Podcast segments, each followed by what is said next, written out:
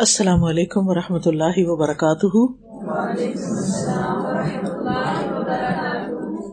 کیا حال ہے آپ سب کا؟ الحمد للہ نحمد ونسلی اللہ رسول کریم اما بعد، فاعوذ باللہ من الشیطان الرجیم۔ بسم اللہ الرحمٰن الرحیم۔ ربش رحلی صدری و یسر لی امری۔ وحل العقدم من لسانی یفقہ قولی۔ اللہ سبحان تعالیٰ نے یہ زمین بنائی یا آسمان بنایا۔ اللہ سبحان تعالیٰ نے ہمیں پیدا کیا ہے اور اللہ ہی کے پاس ہم نے واپس جانا ہے۔ اور کچھ عرصہ ہمارا اس زمین پر گزرے گا۔ آپ یوں ہی سمجھیں کہ بعض اوقات آپ ایک لمبی فلائٹ لیتے ہیں اور لمبے ڈیسٹینیشن پہ جانا ہوتا ہے تو درمیان میں آپ کو ٹرانزٹ میں کچھ گھنٹے گزارنے ہوتے ہیں۔ تو آپ گزارتے ہیں اور پھر اس کے بعد وہاں سے آگے چلے جاتے ہیں۔ ہماری بھی زندگی کا سفر شروع ہوا جب اللہ تعالیٰ نے ہماری روحوں کو پیدا کر دیا تھا۔ اور پھر باری باری ہر ایک اپنے اپنے ٹائم پر اس دنیا میں آ رہا ہے اور پھر اپنے وقت پر یہاں سے جا رہا ہے۔ اسی لیے جب کوئی جانے والا جاتا ہے تو ہم کہتے ہیں اس کا ٹائم پورا ہو گیا۔ اور یہ ہمارے ایمان کا ایک حصہ ہے کہ ہر ایک کی زندگی کا جو وقت ہے، جو اس کی موت کا وقت ہے، وہ اللہ نے لکھا ہوا ہے۔ آنے کا بھی ٹائم لکھا ہوا اور جانے کا بھی لکھا ہوا ہے۔ اور ہم اس میں اپنی مرضی سے کمی بیشی نہیں کر سکتے۔ ہمارے پاس کوئی چوائس نہیں تھی کہ ہم کہتے کہ ابھی ہم نے دنیا میں نہیں جانا، سو سال بعد جائیں گے۔ اور اسی طرح ہمارے پاس کوئی چوائس نہیں کہ ہم کہیں کہ اب ہم یہاں سے جانا چاہتے ہیں یا ہم اور رہنا چاہتے ہیں۔ یہ اللہ تعالیٰ کا اپنا فیصلہ ہے، اللہ ہی کی حکمت ہے، جب تک چاہے رکھے اور جب چاہے بلا لے۔ اور پھر آپ دیکھیے کہ اس زمین پر رہنے کے لیے اللہ سبحانہ تعالیٰ نے ہمیں صرف ایسے ہی چھوڑ نہیں دیا کہ جیسے جنگل میں جانور چھوڑ دیے جائیں۔ کہ وہ جو مرضی کرتے پھریں، جس کو چاہے چیر پھاڑے کھا جائیں، مار دیں، کچھ کریں۔ نہیں۔ ہمیں زندگی گزارنے کے لیے اللہ تعالیٰ نے کتاب ہدایت دی ہے پرانے مجید دیا ہے۔ اور اس میں ہمیں ہر چیز کے بارے میں گائڈ لائن دی ہے۔ اگر ہم اس کے مطابق ہی زندگی بسر کرتے ہیں تو ہمیں بہت فائدہ ہو سکتا ہے۔ اور اگر ہم اس سے منہ موڑتے ہیں، اس کو بلا دیتے ہیں، اس کو چھوڑ دیتے ہیں۔ تو ہماری زندگی مشکل بھی ہو سکتی ہے۔ تو آج میں چند باتیں کروں گی اس حوالے سے کہ ہماری زندگی میں جو امتحان ہوتے ہیں، ہماری زندگی میں جو ٹیسٹ آتے ہیں، ہماری زندگی میں جو مشکلات آتی ہیں، ان سے کیسے لپٹا جائے کیونکہ کوئی انسان بھی اس سے خالی نہیں ہے۔ ہر انسان کسی نہ کسی مشکل میں ضرور پڑتا ہے۔ اور پھر آپ نے دیکھا ہوگا کہ ایک مشکل میں پڑا، وہاں سے نکلا، آگے ایک اور آگے۔ پھر آگے ایک اور آگے۔ اور اس وقت یوں لگتا ہے کہ جیسے ساری دنیا سے زیادہ ہم پر ہی کو مصیبت آ ٹوٹی۔ حالانکہ اگر ہم دوسروں کی بات سنیں تو بعض اوقات لگتا ہے کہ بھائی ان کی پریشانی تو مجھ سے بھی کہیں زیادہ ہے۔ بہرحال، اللہ سبحان تعالیٰ مشکلات کے بارے میں قرآن مجید میں فرماتے ہیں ف ان نمالسری یسرا ان نمالسری یسرا بے شک ہر مشکل کے ساتھ ایک آسانی ہے۔ بے شک اسی مشکل کے ساتھ ایک اور آسانی ہے۔ یعنی جہاں مشکلات ہیں، وہاں آسانیاں بھی ہیں۔ رسول اللہ صلی اللہ علیہ وسلم نے یہ فرمایا کہ مدد صبر کے ساتھ ہے۔ یعنی جب کوئی مشکل آ جائے تو صبر سیکھو، صبر کرو۔ کیونکہ صبر کے ساتھ اللہ کی مدد آتی ہے۔ قرآن مجید میں آتا ہے، ان اللہ صابرین بے شک اللہ صبر کرنے والوں کے ساتھ ہے۔ اللہ ان کی مدد کرتا ہے۔ حدیث میں آتا ہے کہ مدد صبر کے ساتھ ہے، کشادگی تنگی کے ساتھ ہے۔ اور بے شک ہر مشکل کے ساتھ ایک آسانی ہے۔ بے شک اسی مشکل کے ساتھ ایک اور آسانی ہے۔ جب مشکل آئے، تو ہمیں تو صرف مشکل ہی نظر آتی ہے۔ آسانی کون سی ہے وہاں؟ یا اس میں خیر کون سی ہے؟ تو پہلی بات تو ہمیں یہ یاد رکھنی چاہیے کہ انسان کو کوئی بھی جو تکلیف آتی ہے، اس کی وجہ سے اس کے درجات میں بلندی ہوتی ہے۔ اگر وہ صبر کرتا ہے، تو اس کو ثواب ملتا ہے۔ اللہ کا قرب نصیب ہوتا ہے۔ انسان میچور ہوتا ہے، پختہ ہو جاتا ہے۔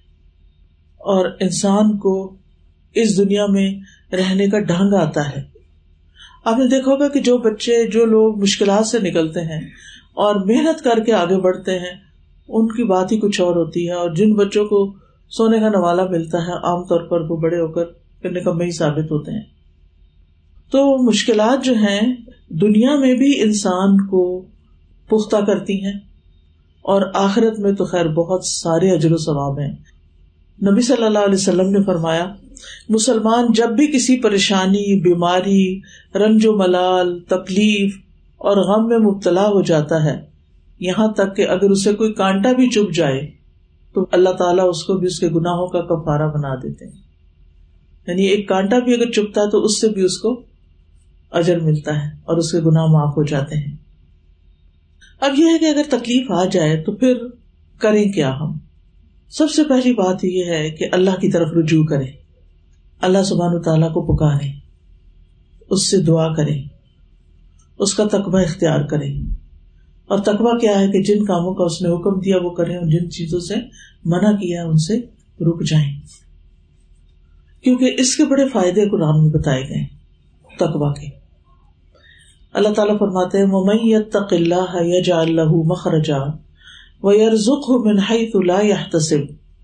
اور جو اللہ سے ڈرے گا، وہ اس کے لیے نکلنے کا کوئی راستہ بنا دے گا اور اسے وہاں سے رزق دے گا جہاں سے اس نے گمان بھی نہیں کیا ہوگا۔ یعنی رسک کا وہ دروازہ کھلے گا جو اس نے کبھی سوچا بھی نہیں ہوگا۔ اور یہ اللہ تعالیٰ کا فرمان ہے۔ اللہ سبحان تعالیٰ یہ ہمیں بتا رہے ہیں کہ ایسا ہوگا، لیکن اس کے لیے تقوی اختیار کرنا ضروری ہے۔ اسی طرح اجتماعی طور پر جس قوم کے اندر تقوی آتا ہے، اللہ تعالیٰ اس پر آسمان اور زمین سے برکتوں کے دروازے کھول دیتے ہیں۔ ولو ان اہل القرا احمن وتقو لفتحنا علیہم برکات من السماء والارض۔ اگر واقعی بستیوں والے ایمان لے آتے، اللہ کا تقوی اختیار کرتے، تو ہم ان پر آسمان اور زمین کی برکتوں کے دروازے کھول دیتے۔ آج آپ دیکھیں کہ ہمارا ملک جو ہے وہ کافی پریشانی کا شکار ہے۔ لوگ کافی مشکلات میں گھرے ہوئے ہیں اور کسی کو بھی سمجھ نہیں آتا کہ ہم کیا کریں، کس طرف جائیں۔ ایسے میں صرف مشکلات کا تذکرہ کرتے رہنے سے مشکلات نہیں حل ہوتی۔ مشکلات میں قومی طور پر، اجتماعی طور پر سب کو مل کر اللہ کی طرف رجوع کرنے کی ضرورت ہے۔ اللہ تعالیٰ سے اپنے گناہوں کی معافی مانگنے کی ضرورت ہے۔ اللہ کو راضی کرنے کی ضرورت ہے۔ جو مظلوم اور محروم طبقات ہیں، ان کا خیال رکھنے کی ضرورت ہے۔ پھر اسی طرح دوسری چیز، اللہ سے دعا کرنا۔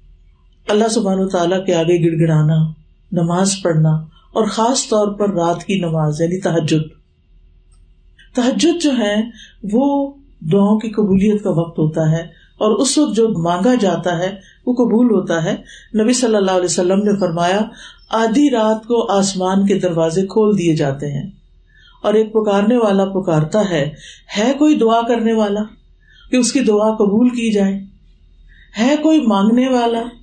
کہ اسے دیا جائے۔ ہے کوئی مصیبت زدہ کہ اس کی مصیبت اس سے دور کر دی جائے۔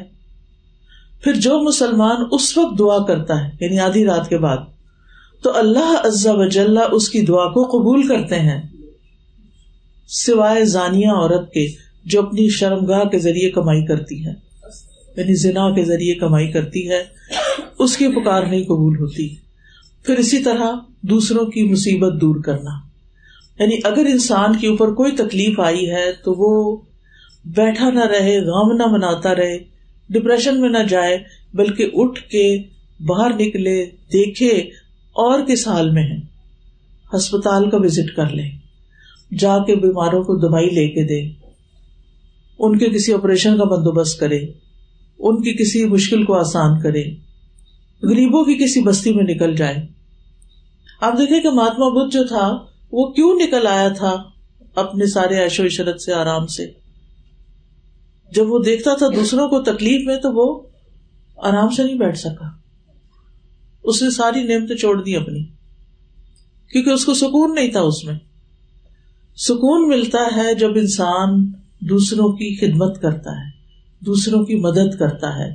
چاہے اپنے مال سے کرے، چاہے اپنے وقت سے کرے، چاہے اپنی کسی صلاحیت سے کرے۔ جو آپ کو آتا ہے، آپ اوروں کو سکھا دیں۔ جو لوگوں کے پاس نہیں ہے، ان تک پہنچا دیں۔ ہو سکتا ہے کسی کو راشن کی ضرورت ہو، کسی کو کپڑے کی ضرورت ہو، کسی کو دوائی کی ضرورت ہو۔ کوئی پتہ نہیں کہاں تڑپتا محتاج بیٹھا ہو۔ اور ہم اپنے گھر میں بیٹھے، صرف غم کر رہے ہیں، دکھ کر رہے ہیں، پریشانی کر رہے ہیں کہ ہماری مشکل آسان نہیں ہو رہی۔ تو اس لیے بہت ضروری ہے کہ اگر ہم چاہتے ہیں کہ ہماری مصیبت دور ہو، ہماری تکلیف دور ہو، تو پھر ہمیں مصیبت زدہ لوگوں کی تکلیفیں دور کرنی چاہیے۔ نبی صلی اللہ علیہ وسلم نے فرمایا، جو شخص کسی مسلمان کی دنیاوی تکلیفوں میں سے کوئی تکلیف دور کرے گا، تو اللہ قیامت کی تکلیفوں میں سے اس کی کوئی تکلیف دور کر دے گا۔ نہ صرف یہ کہ دنیا میں آسانی ہوگی بلکہ آخرت میں بھی۔ ایک اور حدیث میں آتا ہے، بخاری کی حدیث ہے، نبی صلی اللہ علیہ وسلم نے فرمایا، ایک مسلمان دوسرے مسلمان کا بھائی ہے۔ اس پہ ظلم نہ کرے اور اس پہ ظلم ہونے بھی نہ دے۔ خود بھی نہ کرے اور کسی اور کو بھی نہ کرنے دے۔ جو شخص اپنے بھائی کی ضرورت پوری کرنے میں لگا ہوتا ہے، اللہ اس کی ضرورت پوری کرنے میں لگ جاتا ہے۔ آپ دوسروں کی ضرورتیں پوری کریں، اللہ آپ کی کرے گا۔ اور جو شخص کسی مسلمان کے ایب کو چھپائے گا، اللہ قیامت کے دن میں اس کے ایب کو چھپا دے گا۔ یعنی اگر کسی کی کوئی ایسی خامی پتہ چلی، کوئی خرابی پتہ چلی، تو اس کو شہرت نہیں دینی چاہیے۔ پھر اسی طرح اگر آپ چاہتے ہیں کہ تنگی تکلیف میں آپ کی دعائیں سنی جائیں، تو اس کے لیے ضروری ہے کہ آپ خوشحالی میں، آسودگی میں زیادہ سے زیادہ دعائیں کیا کریں۔ نبی صلی اللہ علیہ وسلم نے فرمایا، جو شخص پسند کرتا ہو کہ اللہ خوشی اور غم کے وقت اس کی دعا قبول کرے، تو اسے چاہیے کہ وہ خوشحالی اور آسودگی میں زیادہ دعائیں کیا کرے۔ کیونکہ جب ہمارے دن اچھے ہوتے ہیں، ہمیں سب کچھ ملا ہوا ہوتا ہے، ہمیں کسی چیز کی پرواہ نہیں ہوتی، تو ہم اس وقت اللہ ہی کو بھول جاتے ہیں۔ حالانکہ اللہ تعالیٰ کا شکر زیادہ ادا کرنا چاہیے۔ اللہ کی طرف زیادہ رجحان کرنا چاہیے۔ لیکن ہم اسی کو بھول جاتے ہیں۔ تو کیا فرمایا کہ کیا کرے انسان اس وقت؟ اچھے دنوں میں اللہ کو پکارے، ورنہ پتہ کیا ہوتا ہے؟ جو فرشتے ہوتے ہیں نا، وہ جب آسمان پہ ہماری دعائیں جاتی یعنی پریشانی کے وقت، کہتے یہ آواز پہلے تو کبھی نہیں سنائی تھی۔ ایک پہلی دفعہ ہی آئی ہے۔ یعنی جو بندہ کبھی نہیں پکارتا، صرف تکلیف میں پکارتا۔ اس کا یہ مطلب نہیں کہ ہم تکلیف میں نہ پکارے تکلیف میں بھی پکارے، اللہ سنتا ہے، سب کی سنتا ہے۔ گناگار کی بھی سنتا ہے، نیکوکار کی بھی سنتا ہے۔ جو دوسروں کی مدد کرتا ہے، اس کی بھی سنتا ہے، جو نہیں کرتا، اس کی بھی سنتا ہے، کیونکہ وہ سب کا اللہ ہے۔ وہ سب کا رب ہے۔ تو بہرحال، ہمیں دوسروں کی تکلیف میں ان کے کام آنا ہے اور اپنے اچھے حال میں اللہ کی طرف رجوع کرنا ہے۔ دعاؤں کی قبولیت کا جہاں تک تعلق ہے، تو اس میں یہ یاد رکھیے۔ کہ انسان جب اللہ تعالی کی تعریف بیان کرتا ہے، دروشی پڑھتا ہے، تو اس کے بعد دعا قبول ہوتی ہے۔ سورت فاتحہ جو ہے، یہ بھی ان صورتوں میں سے ہے جن کو پڑھنے کے بعد دعا کی جائے تو دعا قبول ہوتی اور وہ کیا ہے؟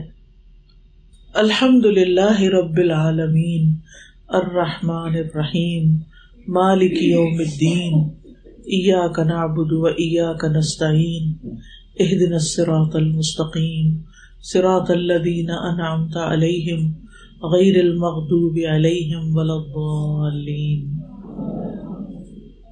ابو حرارا سے روایت ہے، رسول اللہ صلی اللہ علیہ وسلم نے ابئی ابن کاب ایک صحابی ہیں، ان سے فرمایا، کیا تمہیں پسند ہے کہ میں تمہیں ایسی صورت سکھاؤں، جیسی نہ تو رات میں نازل ہوئی ہے، نہ انجیل میں، نہ زبور میں، اور نہ فرقان میں؟ انہوں نے کہا، اللہ کے رسول ضرور سکھائیے۔ رسول اللہ صلی اللہ علیہ وسلم نے فرمایا، نماز میں تم کیا پڑھتے ہو؟ انہوں نے کہا، ام القرآن یعنی سورت الفاتحہ پڑھتا ہوں۔ آپ نے فرمایا، قسم ہے اس ذات کی جس کے قبضے میں میری جان ہے۔ تو رات انجیل، زبور، حتیٰ کہ قرآن میں بھی اس جیسی کوئی صورت نازل نہیں ہوئی۔ یہی سب آسانی، سات آئے ہیں۔ یہی وہ قرآن عظیم ہے جو مجھے عطا کیا گیا ہے۔ ایک اور روایت میں آتا ہے کہ ایک دفعہ نبی صلی اللہ علیہ وسلم صحابہ کے ساتھ بیٹھے ہوئے تھے کہ آسمان کا ایک دروازہ کھلا اور ایک فرشتہ اترا۔ جبریل علیہ السلام نے آپ کو بتایا کہ آج آسمان کا وہ دروازہ کھلا ہے جو اس سے پہلے نہیں کھلا تھا۔ اور آج وہ چیز نازل ہوئی ہے جو اس سے پہلے نازل نہیں ہوئی یعنی سورت فاتحہ۔ اور ساتھ سورت البکرا کی آخری آئے تھے جو شخص ان کو پڑھ کے کوئی دعا کرے گا، اس کی دعا قبول ہوگی۔ لہذا اپنی دعاؤں میں یہ دونوں چیزیں شامل کر لینی چاہیے۔ یہ رقیہ بھی ہے۔ رقیہ کا مطلب ہے دم۔ یعنی آپ نے کسی کو دم کرنا ہے، حتیٰ کہ آپ اپنے اوپر بھی سورت فاتح پڑھ کے ہاتھ میں پھونک کے سارے جسم کے اوپر آپ پھیر لیں، اپنے آپ کو جھاڑ دیں۔ پھر کل ولہ پڑھ کے کل رب الفلق پڑھ کے کل رب الناس۔ مثلاً رات کو آپ کو نیند نہیں آ رہی یا ویسے ڈپریشن ہوا ہوا ہے، کوئی دل خراب ہو رہا ہے، کچھ بھی۔ اور ایک چیز اور شامل کر لیں۔ اعوذ باللہ السمیع العلیم من الشیطان الرجیم من حمزه ونفخه ونفخه تین دفعہ پڑھ کے اپنے دل کے اوپر پھونک مارے تھتکارے تاکہ شیطانی وسو سے ختم ہو یہ شیطان ہے جو انسان کو پریشان رکھتا ہے۔ تو آپ نے پریشان نہیں ہونا۔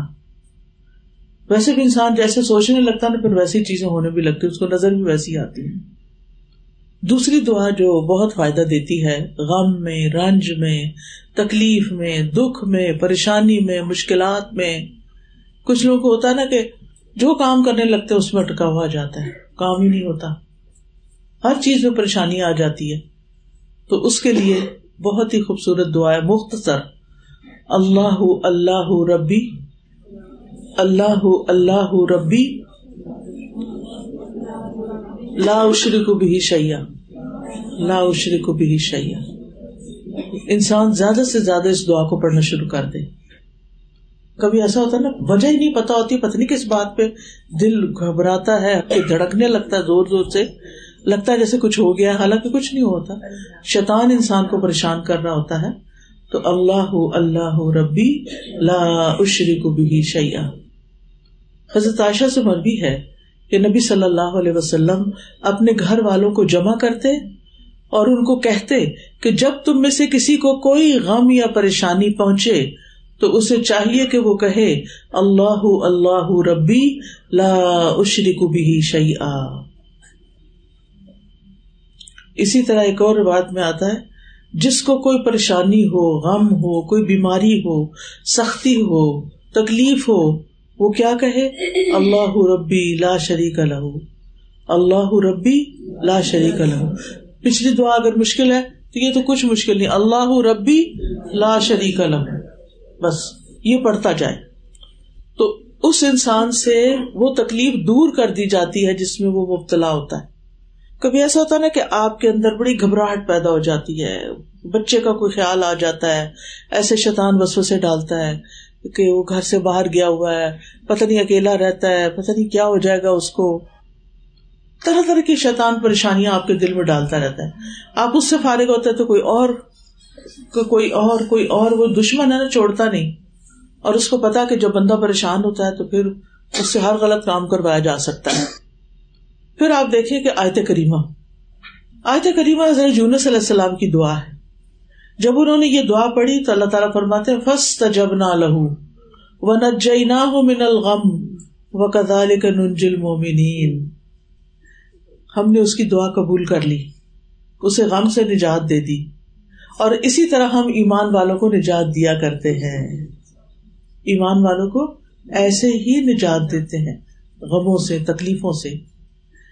تو اب آپ دیکھیے کہ لا الہ الا انت سبحانہ کا کوئی ضروری نہیں کہ ایک لاکھ چالیس ہزار پڑھے۔ کچھ لوگ گھبرا کے پھر پڑھتے ہی نہیں۔ قرآن میں، حدیث میں کہیں بھی نہیں آیا کہ آپ ایک لاکھ پڑھے یا سوا لاکھ پڑھے جتنا آپ پڑھ سکتے ہیں پڑھے لیکن دل سے پڑھے لا الہ الا انت سبحان کا انی کنت من الظالمین۔ پھر اسی طرح یہ کلمات دکھ دور کرنے والے بھی ہیں۔ دکھ ہو رہا ہے نا ڈسٹرب ہے آپ، دل پریشان ہے۔ رسول اللہ صلی اللہ علیہ وسلم نے فرمایا، کیا میں تمہیں ایسی چیز نہ بتا دوں کہ جب تم میں سے کسی آدمی کو رنج و علم کی اور دنیا کی آزمائشوں میں سے کوئی آزمائش آئے، وہ اس دعا کو پڑھے تو اس کی تکلیف دور ہو جائے۔ آپ سے کہا گیا، کیوں نہیں؟ آپ نے فرمایا، وہ مچھلی والے کی دعا ہے۔ لا الہ الا انت سبحان کا انی کنت من الظالمین۔ پھر اسی طرح حسب اللہ و نعم الوکیل، نعم المولا و نعم النصیر۔ حسب اللہ و نعم الوکیل، نعم المولا و نعم النصیر۔ مشکل وقت میں، تکلیف اور گھبراہٹ کے وقت میں اگر آپ اس کو پڑھیں گے تو آپ کا ایمان بڑھ جائے گا۔ اسی طرح بعض اوقات آپ کو اچانک خبر سنتے ہیں اور آپ کا دل گھبراہ اٹھتا ہے کہ پتہ نہیں اب کیا ہو جائے گا، آپ نروس ہو جاتے ہیں۔ تو اس وقت حسبی اللہ اللہ علیہ توکل تو رب صبح شام ویسے بھی اگر آپ پڑھے نا سات سات دفعہ، حدیث میں آتا ہے کہ یہ ساری مشکلوں کو کفایت کرتی ہے۔ جب حضرت ابراہیم علیہ السلام کو آگ میں ڈالا گیا تھا، تو اس وقت انہوں نے یہی کلمات پڑھے تھے، حسبی اللہ حسب اللہ و نعم الوکیل۔ اللہ کافی ہے۔ اسی طرح لا حول ولا قوت الا باللہ العلی العظیم۔ گھبراہٹ شروع ہو ادھر سے، پڑھنا شروع کر دیں۔ لا حول ولا قوت الا باللہ العلی العظیم۔ یہ ایسا کلمہ ہے جو عرش کے نیچے جنت کے خزانے میں سے ہے۔ جب بندہ یہ پڑھتا ہے تو اللہ تعالیٰ فرماتا ہے، میرے بندے نے سر تسلیم خم کر دیا، خود کو حوالے کر دیا، سپرد کر دیا۔ پھر اسی طرح کثرت سے استغفار جو ہے، یہ بھی عذاب سے بچانے والا ہے۔ بیماریوں کا علاج بھی ہے استغفار۔ کیونکہ گناہ جو ہوتا ہے نا، وہ دل پہ بوجھ ڈالتے وہ دل پریشان ہوتا ہے تو دل کا خون جو سارے جسم میں جاتا ہے، سارے جسم میں پریشانی پھیلتی ہے، بیماری لگ جاتی ہے انسان کو۔ تو اس لیے بہت ضروری ہے کہ انسان اللہ تعالی کی طرف رجوع کرے اور اپنے گناہوں کی معافی مانگے۔ قطع کہتے ہیں، یہ قرآن تمہیں تمہاری بیماری کا علاج بتاتا ہے۔ گناہ تمہاری بیماری ہے اور استغفار ان کا علاج ہے۔ امام زہبی کہتے ہیں، اللہ کے غزب کا علاج، کثرت کے ساتھ سحری کے وقت استغفار کرنا اور سچی توبہ کرنا ہے۔ یعنی اگر آپ کے دل میں یہ ڈر لگتا ہے نا آپ کو کہ پتہ نہیں میرا رب مجھ سے ناراض ہی نہ ہو، میں نے کوئی بہت اچھے کام نہیں کیے۔ ہر انسان کو ہوتا ہے نا۔ کہ اللہ تعالیٰ تو اتنا بڑا ہے اور میری کوششیں کیا ہیں جو اس کے لیے میں کر رہی ہوں؟ کچھ بھی نہیں۔ تو اگر ایسی چیز دل میں آ رہی ہو، تو اس وقت انسان سچی توبہ کرے اللہ سے اور سحری کے وقت استغفار کرے اور اپنی ساری حاجتیں اور مناجات جو ہیں وہ اللہ تعالیٰ سے ہی کرے۔ ساتویں چیز ہے، نبی صلی اللہ علیہ وسلم پر جب کوئی تکلیف آتی تھی تو یہ کلمات پڑھتے تھے، لا الہ الا اللہ العظیم الحلیم۔ لا الہ الا اللہ رب العرش العظیم لا الہ الا اللہ رب السماوات و رب الارض و رب العرش الکریم تو یہ دعا جو ہے، یہ بھی بہت زبردست ہے۔ نبی صلی اللہ علیہ وسلم پریشانی کے وقت یہ پڑھا کرتے تھے۔ اگر کسی کو بھی ڈپریشن وغیرہ ہو، تو آپ یہ پڑھ سکتے ہیں۔ پھر غم دور کرنے کی دعا ہے۔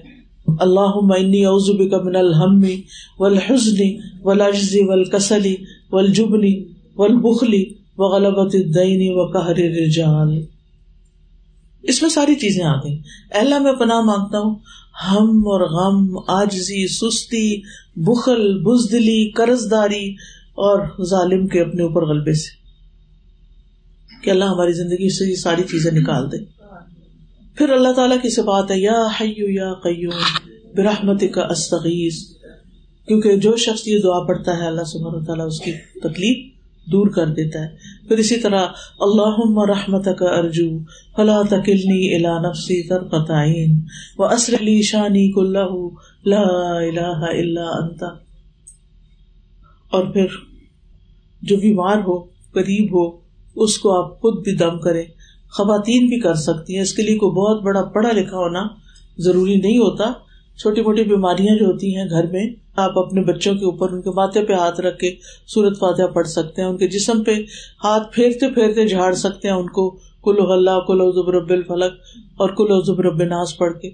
تو یہ چند چیزیں ہیں جو ہمیں مشکلات کے وقت اللہ کی طرف رجوع کرتے ہوئے سچے دل سے پڑھنی چاہیے۔ ان شاء اللہ اللہ تعالیٰ اسی زندگی میں خوشیاں عطا کر دیتا ہے۔ واخر ان الحمد للہ رب العالمین۔